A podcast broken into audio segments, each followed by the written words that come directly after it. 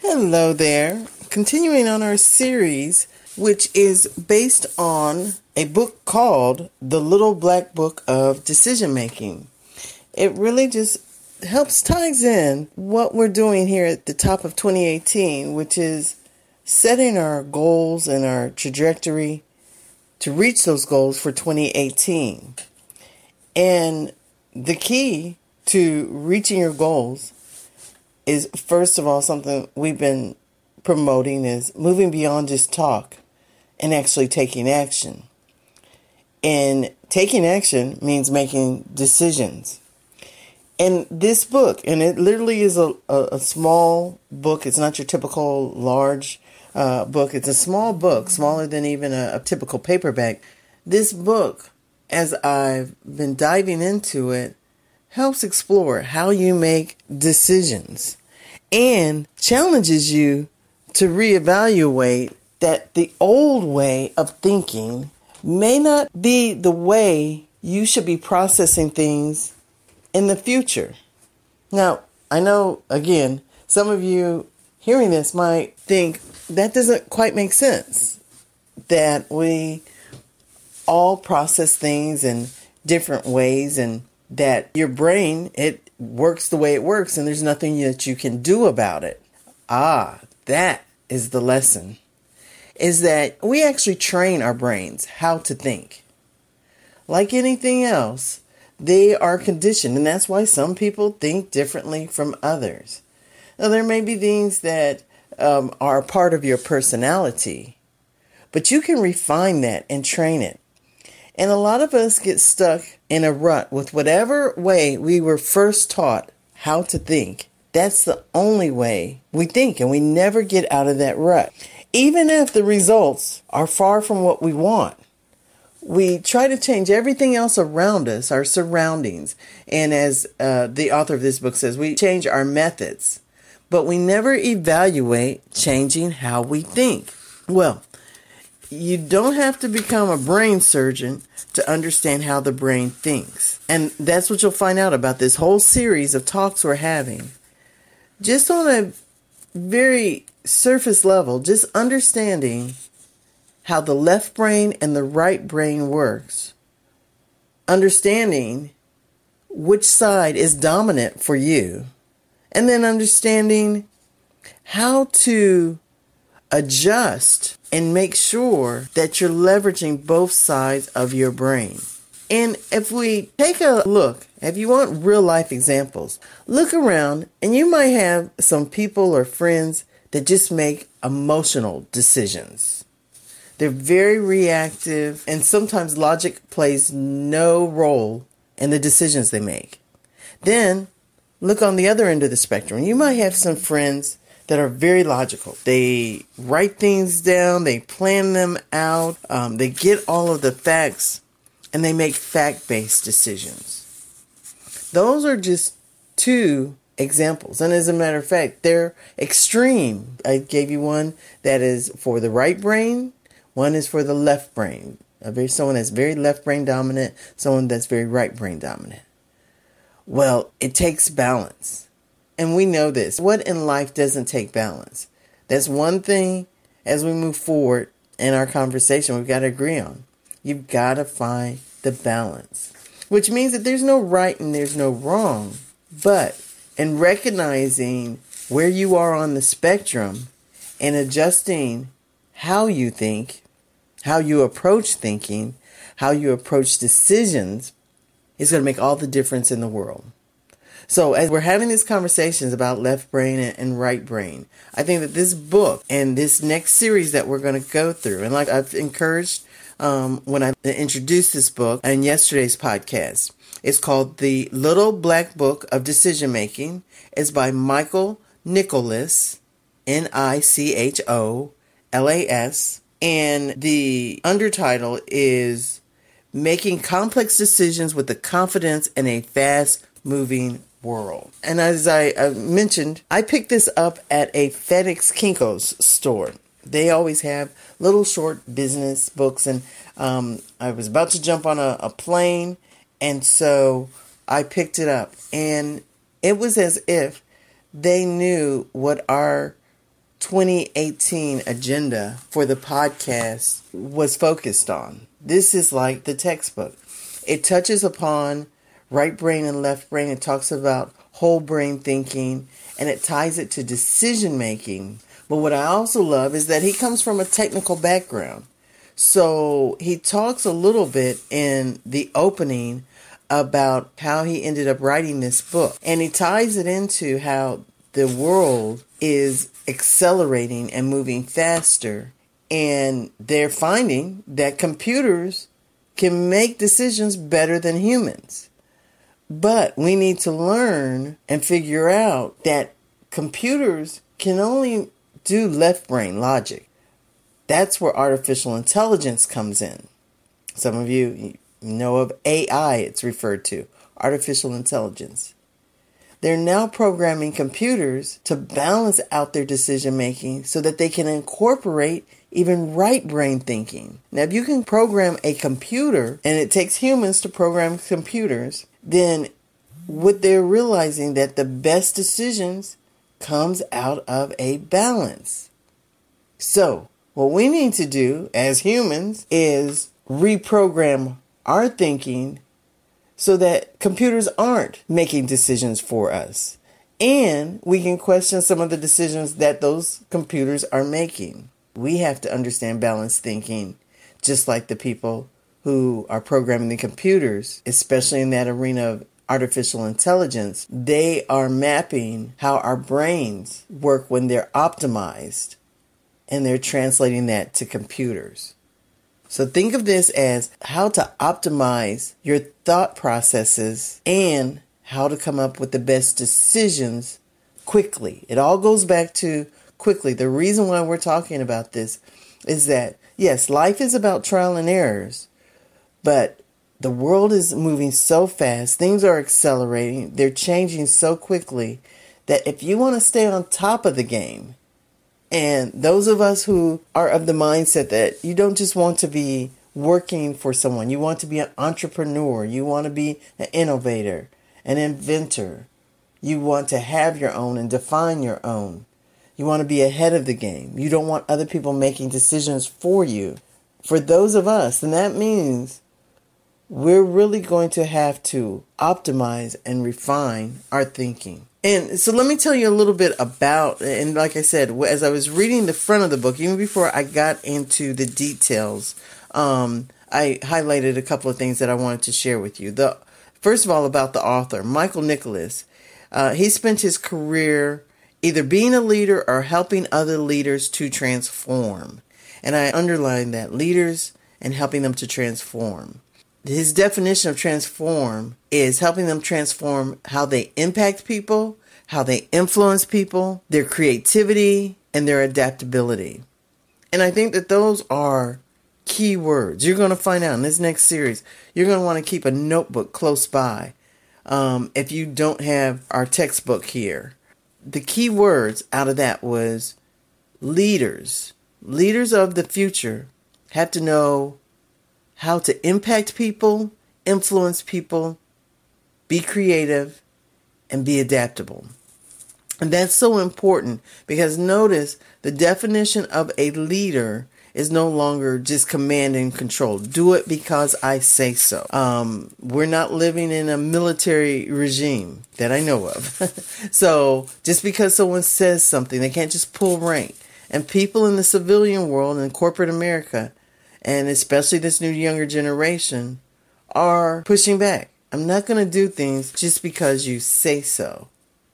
And that's where influencing and motivating people is the most important leadership style of the future. Now, he goes on to say, and this is as he doing the introduction. I'm going to share this one quote that comes from Ralph Waldo Emerson. He has in his introduction. As to methods, there are many, even millions, and then some. But principles, there are few. The man who grasps principles can successfully select his own method. The man who tries methods and ignoring principles is sure to have trouble. And so I have to pause and tie that particular quote to my agile community, one of the things that's so important uh, in the world of agile that's big in how we're building software in the IT community that it's referred to as an agile transformation is we're often saying that agile isn't a method, it's a mindset. It has certain values and principles. And I think that this quote reinforces that. That you have to first embrace, not just grasp, but embrace the values and the principles, then map the various principles to them. But just coming up with methods, that's that left brain. The left brain always wants to go with methods and processes. But you don't, and your team doesn't have the same values and principles, you're not going to get and reap the benefits that you're seeking. Now, when we talk about methods, let's talk about the methods associated with decision making. Well, we can lie that out very quickly. And methods, you know, because they're black and white, but values are something that you internalize. If you listen to the last podcast, I talked about making inside out decisions versus outside in. Now, let, us look at the standard approach to decision making. First, you have to understand the problem. Second, gather relevant information. Three, analyze the information. Four, draw implications from the result. Five, identify your options. Six, decide which options to implement. And seven, take actions. So keep in mind that, as he says in his introduction, decisions are a considerable importance in practically every aspect of your life. If you sat one day and tried to count how many decisions do you make every day, whether it's a decision to get out of bed, what to eat, even where to go, who to talk to, when things are said to you, how to react to them. Each of those are micro, mini decisions. Our decision making capability also is determined by the size and type of the problem, and therefore strongly related to how far we can progress and how much we will thrive. So, so many of us, especially in the social communities that we've built around Technology Expresso, our community is full of energetic people who want to thrive. So, what that means is people who thrive can make decisions and solve problems quickly. That's the difference between just moving along, making it, and kind of even blaming it on fate as to why you're not where you want to be. To change that around and to thrive, it means solving problems, making decisions, taking action quickly.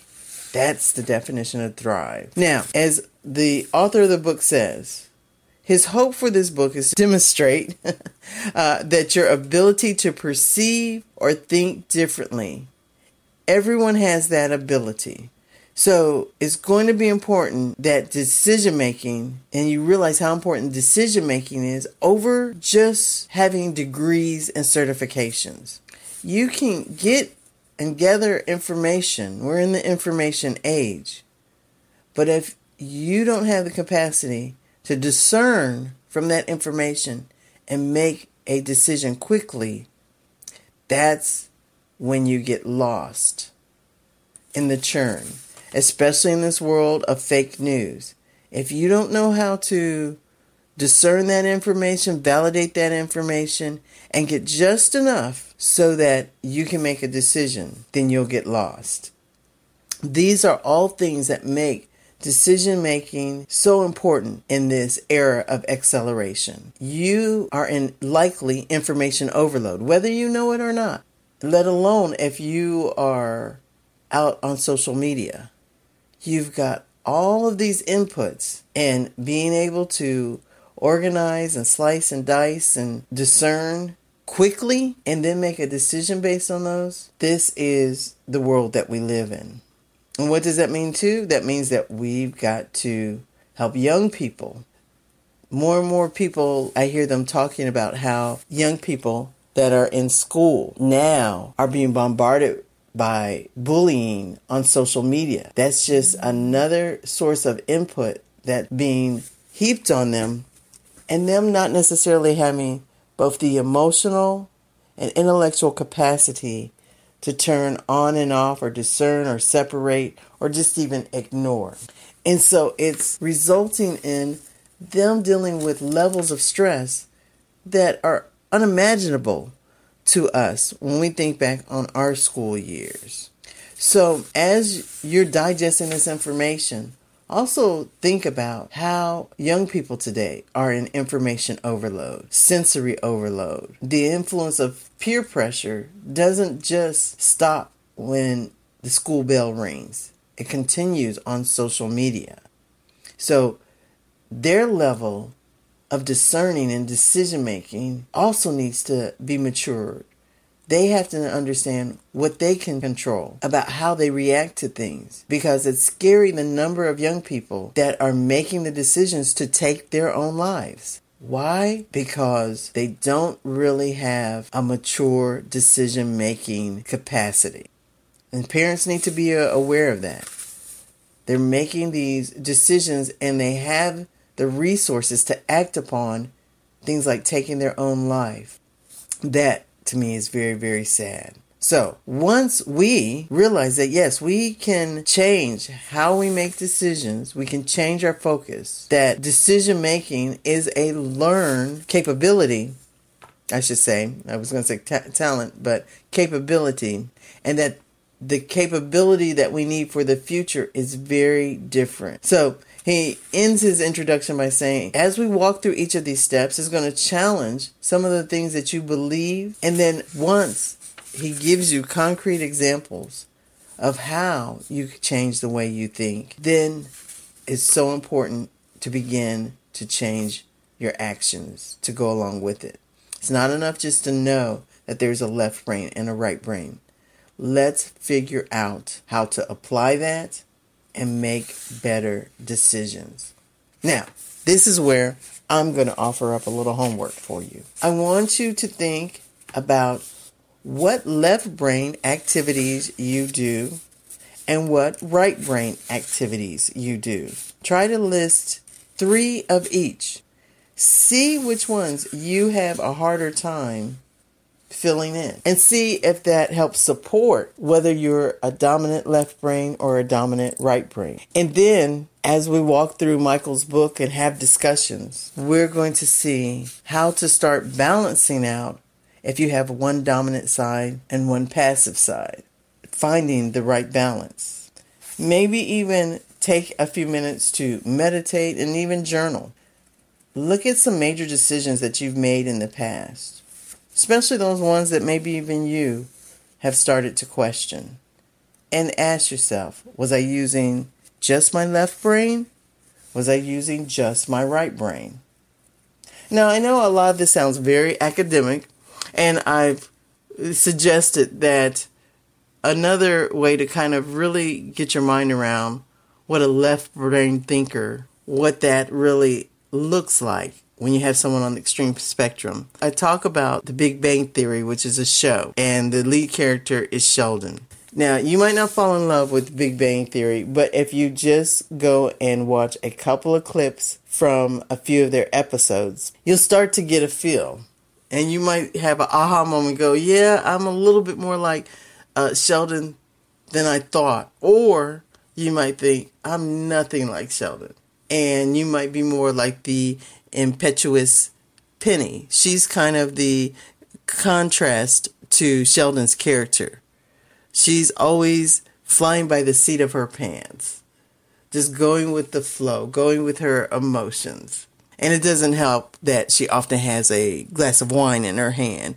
Um, so she's always just not on a logical path uh, or in a logical thinking mode.